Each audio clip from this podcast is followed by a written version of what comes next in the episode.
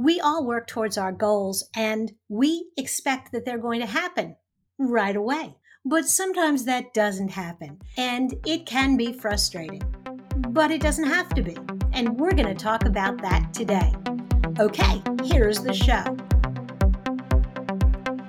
Welcome to More Than a Few Words, a marketing conversation for business owners. MTFW is part of the Digital Toolbox, and this is your host, Lorraine Ball.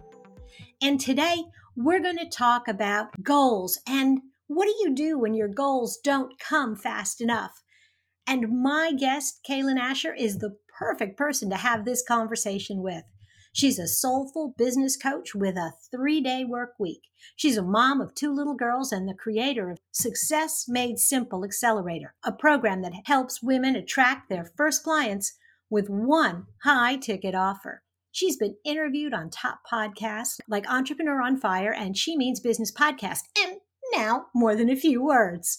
She's also the host of the Soulful Business Show, which airs weekly. Kaylin, welcome to the show. Thank you for having me, Lorraine. I'm excited to be here. I'm really excited and I am intrigued to talk about this topic because we've all been there. We have big dreams and big ideas and we throw ourselves into it and then it doesn't work out or it doesn't work out as fast as we think. So, where's the disconnect? How do you maybe emotionally deal with some of that as you're starting out? Yes, that's such a great question. And this is honestly something that I have been working on for over a decade. so I am so glad that we are bringing this to light and talking about it today. And honestly, where I draw inspiration from for this is my background in yoga and they have these wonderful teachings around non grasping and detachment, which I think often get misinterpreted that we're kind of blase about life. But honestly, what I love is this image of holding our goals with an open hand rather than a clenched fist.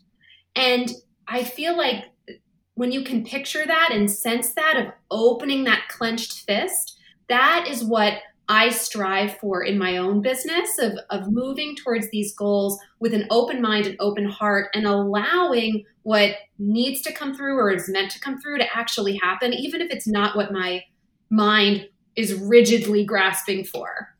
I love the yoga metaphor. As you were talking about it, the word that came to my mind is anytime I've taken a yoga class, they always refer to it as a practice. Yeah. No matter how long you do it, you're still practicing. And in a way, I had my business for almost 20 years. And a lot of days I still feel like I'm practicing too. so I, I, I think there's a lot we can learn from yoga and the metaphor of not grasping, but kind of holding your goals in an open hand. But how do you release some of that desperation? I've started this business. It it has to succeed. I'm supporting my family. I'm I'm counting on this for my retirement. How do you let go of some of that? Yes, and this for me has really become a, a journey of personal development and spiritual development because I think when we are running our businesses entirely from the ego, from our humanness, we can get ourselves all worked up about stuff that actually then creates more problems because we are bringing such negative, heavy energy to it. But when we allow ourselves to trust that things are working out in the highest for all and explore that possibility that maybe there is a force greater than ourselves that is like has something to do with how things are playing out it allows me to see things with a bit more humor and also envision myself more so as a channel through which my work is flowing through rather than me being the be all and end all creator of everything.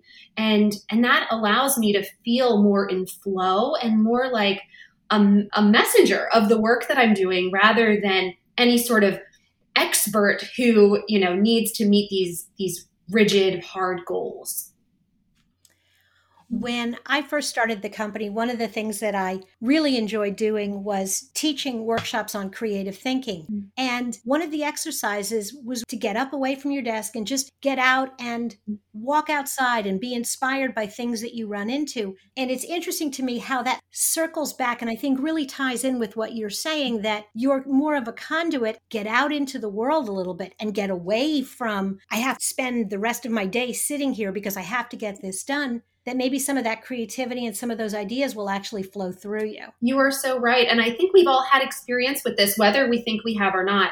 Have you ever been in the shower and had an idea or been out for a, a walk or, you know, just been removed from behind the desk doing the work and that's when the idea flows through that's because we're in a place of relaxed receptivity and we allow that creative force to play with us. When we're all mm-hmm. closed off and pursuing our goals with blinders on, there's not as much availability for opportunity and synchronicity and all of that cool magical stuff that the universe, I believe, is throwing at us all the time. We just don't see it because we've got our blinders on towards that hard and fast goal.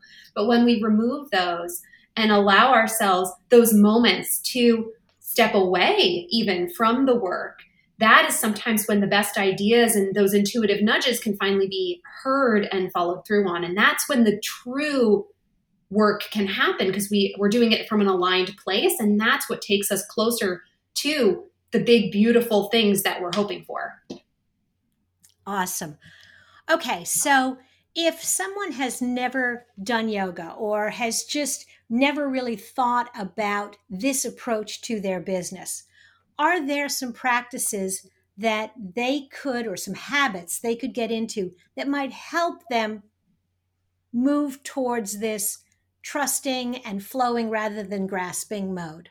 Yes, there are absolutely tons of practices that can support you. Some that I would recommend are looking back in your own life for examples of when something maybe didn't go quite as you had planned, but worked out maybe even better than you were imagining. So maybe you were buying a house and you really, really wanted this house and you had an offer in and it was accepted and then it fell apart, but you wound up getting this house that maybe was different than you were envisioning, but it worked out even better. Or maybe you have an example with your business or your life partner or something. I guarantee there is at least one, if not many, examples from your own life when we let go of that rigid goal, that gripped fist, and something bigger, better, more beautiful was able to flow through. And I also think not jumping right in with our mind's agenda into things is a great step. And what I use to breathe a little space around that is meditation. And I have a morning meditation practice. It's anywhere from five to 15 minutes. I'm not talking about, you know, sitting for endless hours like a Buddhist monk, but just some quiet with deep breathing and you don't have to stop the thoughts in your mind but just witness them. And that allows you to remember that you are not the crazy endless stream of thoughts or negativity in your own brain but rather the calm witnesser of those. And when we remember that it allows us to release some of those thoughts that aren't serving us and look for things that feel better. That is so powerful because starting your day and really setting the tone for your day begins in the morning and kind of getting that quiet before you jump into the chaos can i think it is a really helpful suggestion. So one last thought as we're wrapping up. Can you get to this place by doing more? Mm. can you get to your goal by doing more of whatever is working. I think there's an inverse relationship there. I think the more that we do, the more we force and push and put all that struggle energy on top of our goals, the less flow we feel, the less opportunities arise, the less magic that happens around it.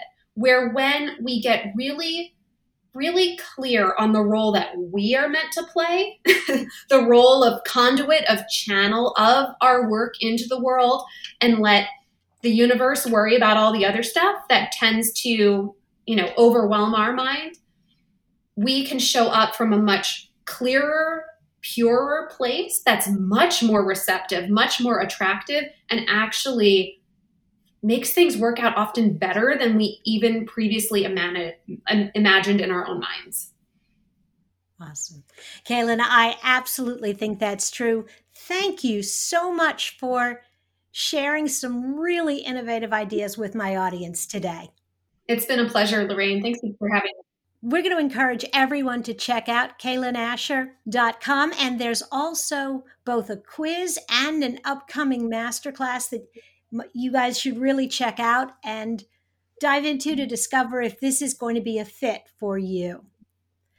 If you've enjoyed today's conversation and you'd like to find more resources for your business, be sure to check out digitaltoolbox.club. Look for MTFW wherever you listen to podcasts. This has been another episode of More Than a Few Words. Thanks for listening.